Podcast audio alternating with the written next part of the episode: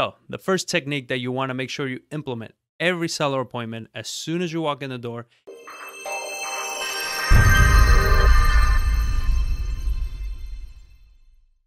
is you want to make sure you're connecting with them.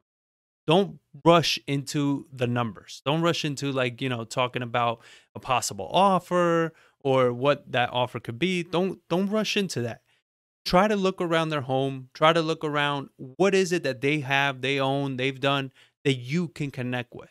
Do they fish? Do they golf? Do they I don't know, whatever the hell they like certain books. They you know, maybe certain politics.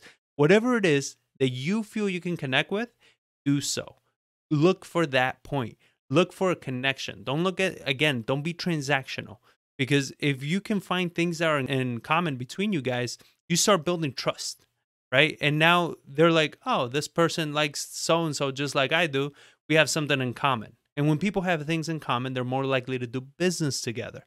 So that's one of the things every time I go to an appointment, the first thing I'm doing, I'm always scoping out the whole house. I'm trying to find what is it that they have that we can find in common? And sometimes when you go to certain properties that, you know, maybe they're really old or whatever it may be, and it's like, I don't know, eh, you know, we're obviously not going to have a lot in common.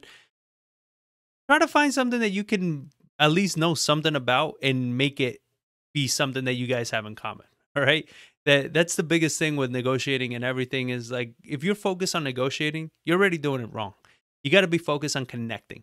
You got to be focused on building that rapport, building that connection with the homeowner, uh, being able to see what it is that they're doing and all these things. Where where is it that you guys have some overlap?